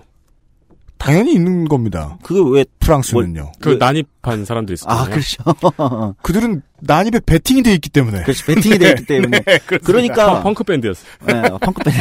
그 베팅이 돼 있으니까 막 난입한다는 우리 그, 그 아실에서 지난번에 네, 방송을 네. 했듯이. 네. 그런 것처럼 시스템. 구조가, 시스템이 있는 한 이상한 사람들 나오게 돼 있다는 거예요. 그러니까 이거는 똑같은 얘기잖아요. 그러니까 어떤 게임이든 음. 핵을 쓰는 사람들은 있고 폭언을 하는 사람은 있고 팀킬을 하는 사람은 있어요. 음. 그 게임은 그 사람들을 걸러내기 위해서 정상인만 게임을 하시오라는 안내물 띄우지 않잖아요. 네. 그렇죠. 시스템으로 걸러내지. 네. 네. 그러니까 이제 앞으로 아직 4년이나 더 남았기 때문에 개혁의 지속 가능성 요소는 제가 볼 때는 이런 시스템에 대한 고민을 할 수밖에 없다. 음. 어, 이런 말씀을 좀 드리고 싶었던 겁니다. 네. 그 use map 안 하시죠? 스타 안할 때. 안 해요. 7인 입구 막기라는 map 아세요? 몰라. 아, 나 요즘에 말한다니까. 7인 입구 막기가 뭐예요? 그 굉장히 오래된 역사가 있는 map이에요. 일곱 명의 플레이어가 입구를 막는 거예요. 근데 각각 하나의 유닛만 담당하고 있어요. 언덕을 막았는데 누구는 medic이고 누구는 ghost고 누구는 marine이고 누구는 high templar예요. medic이 타이밍 맞게 입구를 막은 다음에 ghost가 타이밍 맞게 lockdown을 걸고 high templar가 storm을 엉뚱한 데 지지면 다 끝나요. 아, 그렇군요. 이 모든 게 다 타이밍이 맞아야 돼요. 그래서 이 각종 욕이 난무하는 네. 유즈맵이에요. 그 알실이 요즘 어, 두 가지 비유를 안 하려고 최선을 다하고 있습니다. 아, 스타 비유와 군대 비유. 네. 아저씨의 전유물 네. 랑 비슷하기 때문에. 근데 그럼에도 불구하고 어, 이해만 된다면 어, 바로 다가옵니다. 음. 예, 그 저는 왜 이제 선거 다가오고 하면 개헌 카드 끊기 좋아하고 그거는 군부도 하던 일 아니에요. 개헌 카드 얘기하면서 막 내각제 얘기하고 그러는데 내각제다 아니다, 뭐 대통령제다 아니다만 놓고 얘기하는 건 정말 뭐, 뭐 못돼 보여요. 음. 사람들한테 이걸 이해시킬 생각도 안 하고 음. 내각제로 가는 게 좋은 거다라고 문장 하나 딱 끝낸다? 저는 그럼 내각제도 안 좋아 보여요. 음. 솔직히 전 지금도 내각제 내각제로만 가자는 맞다고 생각도 안 해요. 음. 다만 그 원칙 하나를 일단 저 모두가 다 가급적 많은 국민들이 이해를 해줬으면 좋겠다는 거죠. 대통령이 권력이 커서 그걸 잘 쓰면 좋겠지만 권력이 크면 리스크도 커지니까 음. 네. 큰 권력은 아니 우리 사회생활 좀만 해봐도요 권력이 한 숟가락만 있어도 그것 때문에 싸움 나고 등치고 하는 일 나와요. 근데 이만큼 많은 권력이 있으면 그걸 어디에다가 조금 더 나눠줘야 가급적 많은 정치인들, 가급적 많은 정치 세력들이 그걸 좀 더, 그 권력을 좀 더 국민들을 위해서 좋은 데 쓸 수 있을까? 음. 예. 그리고 대통령이든 그 정치인이든 실수하면 그 다음 기회도 가질 수 있도록 혹은 실수하면 옆에서 잘 견제해 줄 수 있도록 음. 하는 시스템은 어떻게 만들까? 그 고민만 하면 되지. 저 멀리 있는 내각제나 대통령제냐 이 얘기만 하는 건 진짜 시간 낭비인 것 같아요. 정말 좋은 지적인데 그런 측면에서 아까 중간에 잠깐 얘기했듯이 잘 지적해 주신 것처럼 한국은 특이하게도 초기에 48년 재헌의회 때 이승만 정부의 갈등 때문에 이승만과의 의회 갈등 때문에 네. 그 제가 혼합형 정치 체제가 되어 있다고 했잖아요. 대통령제인데 이상하게 내각제 의회 중심제적 요소가 들어가 있다. 음. 이게 뭐냐면 우리는 국회의원이 장관을 할 수가 있어요. 한국은 겸직 가능합니다. 겸직이 가능해요. 이게 네. 내각제적 요소란 말이에요. 네. 그렇죠. 정당에서 의회에서 행정부로 장관을 갈 수가 있는 거예요. 지방 정치랑 중앙 정치와 완벽히 완벽히까지는 아니지만 상당히 많이 갈려져 있다는 것이 맞아요. 어, 도지사 특별시장 광역시장이 국회의원을 할 수는 없거든요. 네. 근데 우리는 지금 자- 의원이 장관을 할 수 있기 때문에 내각제적 시스템이 돼 있죠. 그렇습니다. 심지어 우리 그 대통령이 주최하는 회의 중에 가장 중요한 회의가 뭡니까? 여기서 이제 언론들은 수석보좌관 회의라고 하면 이게 청와대 정부고요. 음, 국무회의가 있지 않습니까? 네. 음. 국무회의가 가장 중요한. 이게 장관들이 다 오는 회의잖아요. 음. 대통령과. 음. 즉 이거는 뭐 의회 중심제에서 있는 거예요. 음. 우리는 내각제와 의회 중심제 좀 단어를 혼용하지만 의회 중 그렇잖아요. 음. 장관들을 통해서 대통령이 일을 한다. 즉 내각을 통해서 일을 하는 거 아닙니까? 네. 네. 여기서 제일 우리 사회에서 제일 중요한 결정과 이런 걸 하잖아요. 그렇죠? 네. 국무회의라는 시스템이 있어요. 음. 총리가 인사재청권이 있어요. 네. 책임 총리를 할 수 있는 이미 개헌을 안 하고도 할 수 있는 저기가 있잖아요. 그렇죠? 음. 총리가 전체 장관을 통할하니까. 네. 음. 즉 사실은 헌법에 있는 그리고 정치구조 시스템으로는 음. 아까 이제 그 UMC가 지적했듯이 내각제를 하자 뭐 이렇게 할 게 아니라 음. 이미 내각제에서 좋은 요소 음.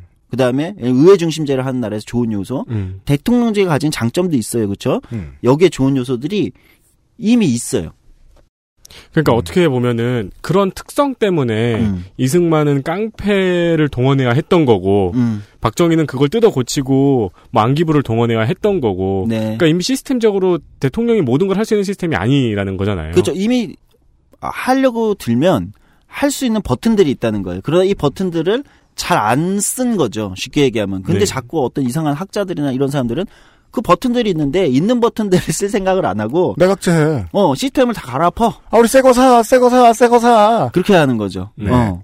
저 버튼들을 잘 누르기만 하면 음. 지금도 얼마든지 우리가 앞, 앞선 문제의식에 얘기했던 박정희가 잘못 만든 청와대 정부라는 이 구조를 음. 다른 방식으로 운영할 수 있는 시, 버튼들이 있다는 거예요. 알겠습니다. 그리고 이 버튼들을 김대중 노무현 정부는 잘 썼다는 거죠. 때때로. 물론 이제 그 성과가 얼마나 있으냐는 이제 논쟁의 여지가 있을 수 있어요. 네. 그러나 그 고뇌를 했다는 거예요. 예. 그래서 저는 지금 우리가 이쯤에서 이 이야기를 한번 해보고 싶었습니다. 네. 시사 아카데미에서는 전통적으로 앉아서 듣고 있는 윤세민과 저만 느끼고 네. 어, 듣다가 조는 청취자는 못 느끼는 반전의 순간이 꼭 한 번씩 있어요. 네. 네. 아, 이번에는 이제 처음에 해주셨던 말씀하고 마지막에 해주신 말씀이 같아서 그게 전 반전처럼 느껴졌습니다. 이상하게 꼬였는데 음. 지금 이대로 있는 거 가지고 잘 쓰면 쓸 수 있어요. 음. 음. 그런 결론이었습니다. 예. 근데 그게 진짜 잘 쓰이면 대개혁을 한 것처럼 느낄 텐데 네. 있던 걸 잘 쓰는 것일 뿐인 거일 음. 수도 있다. 음. 라는 주장이셨습니다. 음, 네. 네. 따라서 저희가 녹음하는 오늘 이제 내놓은 그 청와대가 먼저 협치라는 카드를 던졌죠. 음. 네. 지금 우리나라의 대통령제 안에 있는 내각제적 요소를 쓰겠다. 음. 내각에 여당 들어와라. 아, 야당 그렇죠. 들어와라. 음. 예. 야당에서 장관 뽑겠다. 음. 음. 예. 권력 분산시켜 주겠다. 음. 어, 바른미래당의 김동철 원내대표입니까? 어, 이 사람이 지금 크게 반발했죠. 음. 그게 다 협치가 아니다. 음. 그거 하나 준다고 협치가 아니다. 음. 네.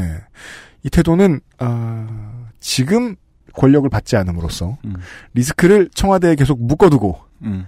우리는 그 리스크를 지고 있는 청와대를 신나게 두들겨 패는 일만 계속하겠다. 그렇죠. 그래서 이 시스템이 가진 단점만 계속 부각시키겠다. 음. 라는 근시안적인 태도인 거죠. 음. 네. 그래서 그 안티 많이 하는 사람들은 권력 준다 그러면 또 안 받아요. 그 죽는 건 너지, 덤탱이 쓰는 건 너지 왜 나까지 가니? 이런. 그런 태도도 진짜 문제가 있다고 봐요. 예. 그러니까 책임지지 않으려는 거예요. 네. 안티는 책임 안 져도 되거든. 네. 예. 그러니까 이제 그런 태도도 저는 야당들이 가지면 안 된다. 네. 책임진다는 거는 가치 책임 안티만 하려면은 정당을 할 이유가 없어요. 이게 민주통합당 시절에 스스로 많이 나왔던 그 제1야당의 내부 자성의 목소리였죠. 음, 네. 이거 계속 이등 전략 쓰는 거 아니냐, 우리. 그렇죠. 예. 음. 왜 안티만 해? 음. 내부에 들어가서 뭘 더 할 생각을 하지. 즉, 권력을 더 받아오지. 음. 권력을 통으로 빼앗아 오려고만 하는 건 좀 별로다. 네.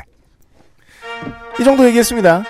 아, 송구스럽게 면목 없습니다. 왜요? 네. 맨날 우리 둘만 재밌게 듣고. 그러니까요. 저는 그리고 막 청취자는 토요일에 이 좋은 시간에 자고 있어. 저는 이제 이거 뭐야 일어나세요. 놀러 가셔야지.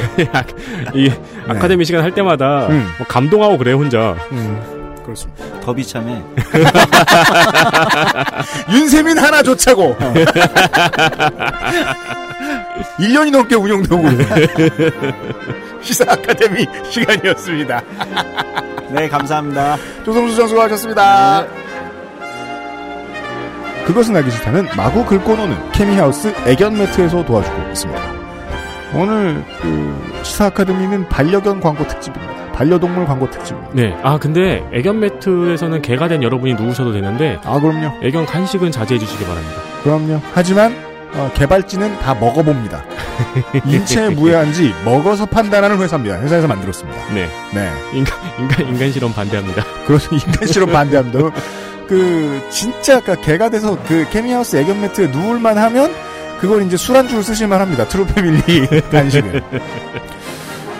XSFM입니다.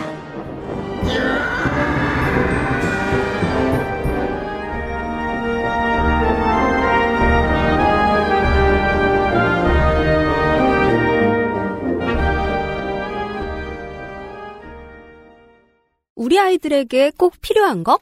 유해물질 안전기준 통과로 믿을 수 있는 미끄럼 방지로 넘어지지 않게 안전하게 음식물을 흘려도 잠깐 실례해도 쓱 닦아주면 그만. 강한 내구성과 보건력으로 짓궂은 아이들도 거뜬하게 어? 갖고 싶어? 사람과 함께 동물과 함께 케미하우스 애견 매트 국내산 말고기의 맛과 영양이 그대로 담긴 가장 수준 높은 반려동물 간식 트루 패밀리. 사랑하는 가족에게 트루 패밀리를 주세요. 작지만 강력한 공기청정기 반가워 에어비타 더스트 제로. 아스트랄 뉴스 기록실 뉴스 아카이브 아 오늘 쉼 없이 녹음했어요. 아, 네, 엄청 달렸어요. 네. 지금 6시간 돼가네. 음. 뉴스 아카이브입니다. 7월 27일은요, 어, 이 올해 7월 27일은요, 김포를 떠나서 제다로 가던 대한항공 803편이 리비아에서 추락해서 70여 명의 희생자가 발생한 지 29년이 되는 날입니다. 그때는 이거 뭐 용공 사건 아니냐 뭐 이러면서 막 걱정하시던 분들도 많았는데 아, 희생자들과 가족들을 떠올리면서 이번 주에 뉴스 아카이브를 시작합니다. 네, 2014년 7월 28일의 기사입니다. 안전행정부 산하의 국립재난연구원에서 2020년 여름에는 폭염주의보가 한 달가량 이어질 것이라고 예상하고 이와 함께 건강문제, 사건, 사고 및 살인사건의 빈도가 높아져 폭염으로 인한 사망자가 1만 명에 이를 것을 우려했습니다. 이게 있는 통계인가 봐요. 너무 더워지면 살인 사건의 빈도도 높아진다. 네, 있어요.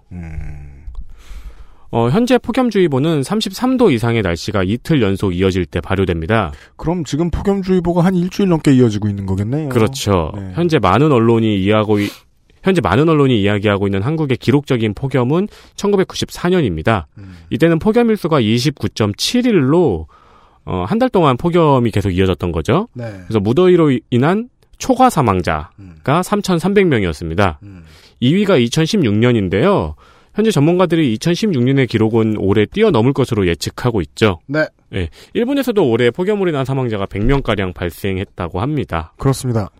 그래서 이런 무더위가 지속된다면 에어컨이 없는 사람들 혹은 그런 노동 환경에 있는 사람들에게 필요한 행정이 앞으로 더욱 대두되겠죠. 그렇습니다. 우리는 못 살겠다고 하지만 지금 뭐 제철, 유리, 뭐 조리 이 관련된 노동자들은 이것보다 더한 더위하고 싸우고 있겠죠. 그렇습니다. 네. 이래서 이 그 저 중공업 같은 경우에는 어 3교대 혹은 예비조 편성 같은 추가 고용이 필수였다는 거예요. 네. 80년대를 돌이켜 생각해 보면 이렇게까지 빨리 경제 발전할 것이 아닌데라는 생각이 정말 많이 드는 2018년입니다. 다 같이 천천히 급여를 늘릴 걸 음, 음. 하는 생각이 너무 많이 들어요. 음.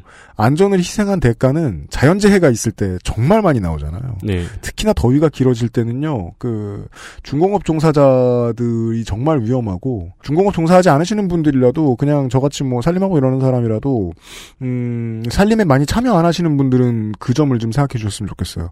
집에서 밥 지어서 요리해서 먹을 생각 가급적 안 했으면 좋겠어요. 점심 좀 구내식당 같은 데 있잖아요. 식판밥 나오는 곳, 급식소라든가. 네. 점심 좀 지나가서 늦게 밥을 먹 으러 가는 경우가 가끔 있어요. 음. 조리하시는 분들이 거의 탈진해 계세요. 네. 이럴 때가 말이에요. 음, 저의 제안인데, 어, 냉동의 향연이다. 예. 아, 편의점 음식을 적극 이용해도 좋겠다.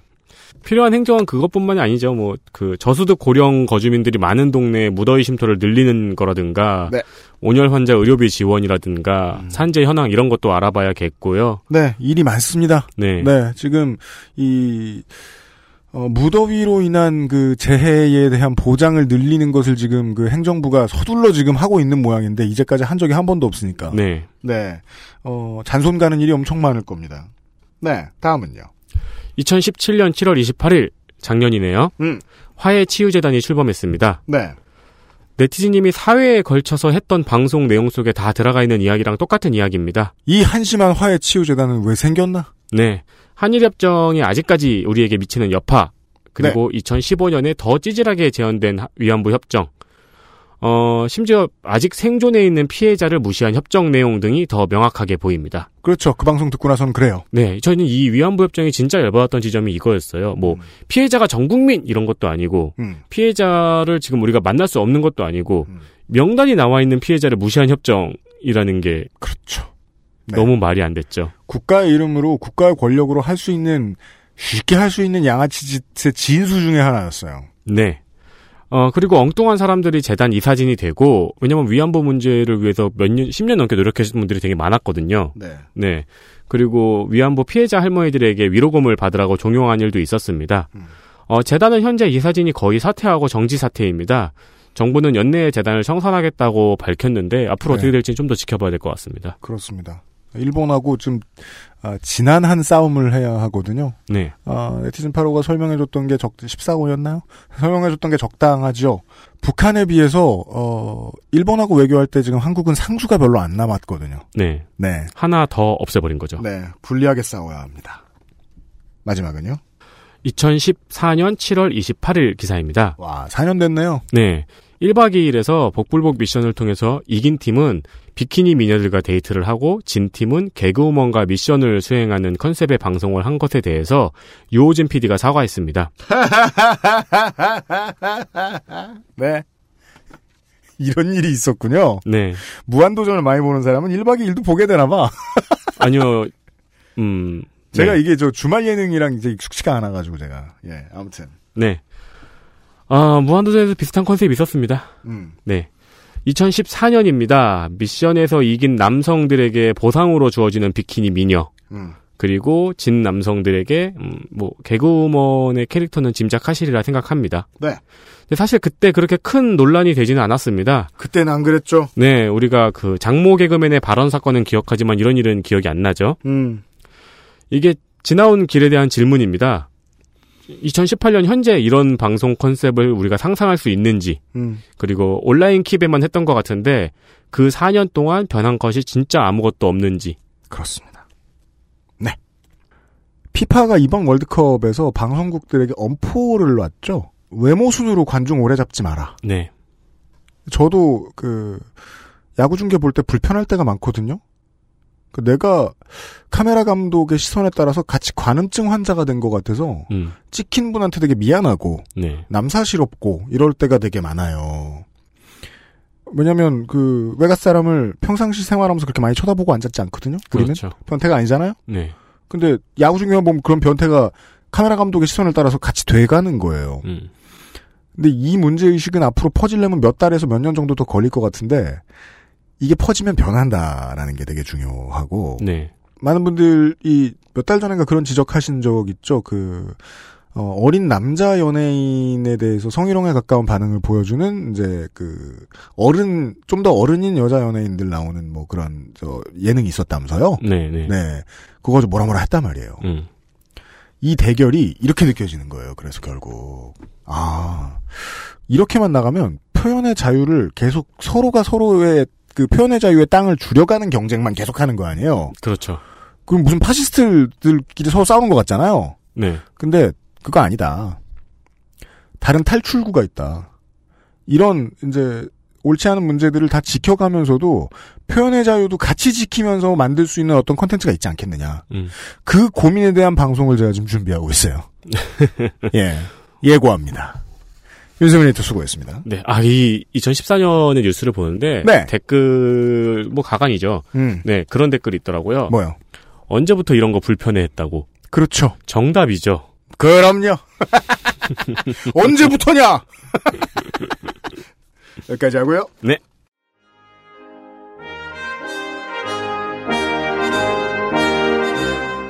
청취자 여러분들이 많이 성원을 해주신 덕분에 동네에 이제 세무서나 우리 회계사님도 어, 이 회사는 돈을 왜 많이 버냐 음. 이런 질문 을 가끔 해주십니다. 네.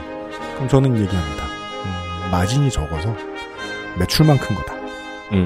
네, 매입이 너무 많다. 억울한 케이스죠. 그렇죠. 그러니까 돈 들어오고 나가는 큰 통로가 되는 것이죠. 네. 청취자 여러분들이 방송을 들으실 때쯤 되면 저는 또 급여 정산이 네, 엑셀을 붙들고 있을 거기 때문에 음. 그 공허함과 엄청나게 싸우고 있을 거예요. 어, 돈 내 거 아니야, 내 거 아니야, 내 거 아니야, 줘야 돼. 이러면서 그 그리고 돈이 지나가는데도 돈이 들어요. 그렇죠. 여러분이 성원을 해주신 덕에 뭐, 뭐 순수익은 없어도 매출은 큰데요. XSFM이 이렇게 돈이 오고 간다는 건 권력이더라고요. 네. 예. 근데 사람이 이제 사회생활하면서 그래 나한테 주어진 어떤 권력이 있어? 이런 걸 인정하기가 되게 힘들어요. 음. 내가 가진 게 뭐가 있다고 장난해? 나를 피해자로 없는 게 제일 편하잖아요. 네. 어느 순간부터 인정하니까 편하더라고요. 아, 나도 사회생활에 누군가에게는 조건이고 누군가에게는 위력이고 그럴 수 있겠구나. 이거를 내가 이렇게 저렇게 해서 슬기롭게 잘 쓸 수 있지 이렇게 생각하는 건 바보구나. 음, 음. 어느 순간에는 이게 어떻게 쓰이는 게 좋을까 하고 시스템에 대해서 고민해보는 게 참 좋겠구나.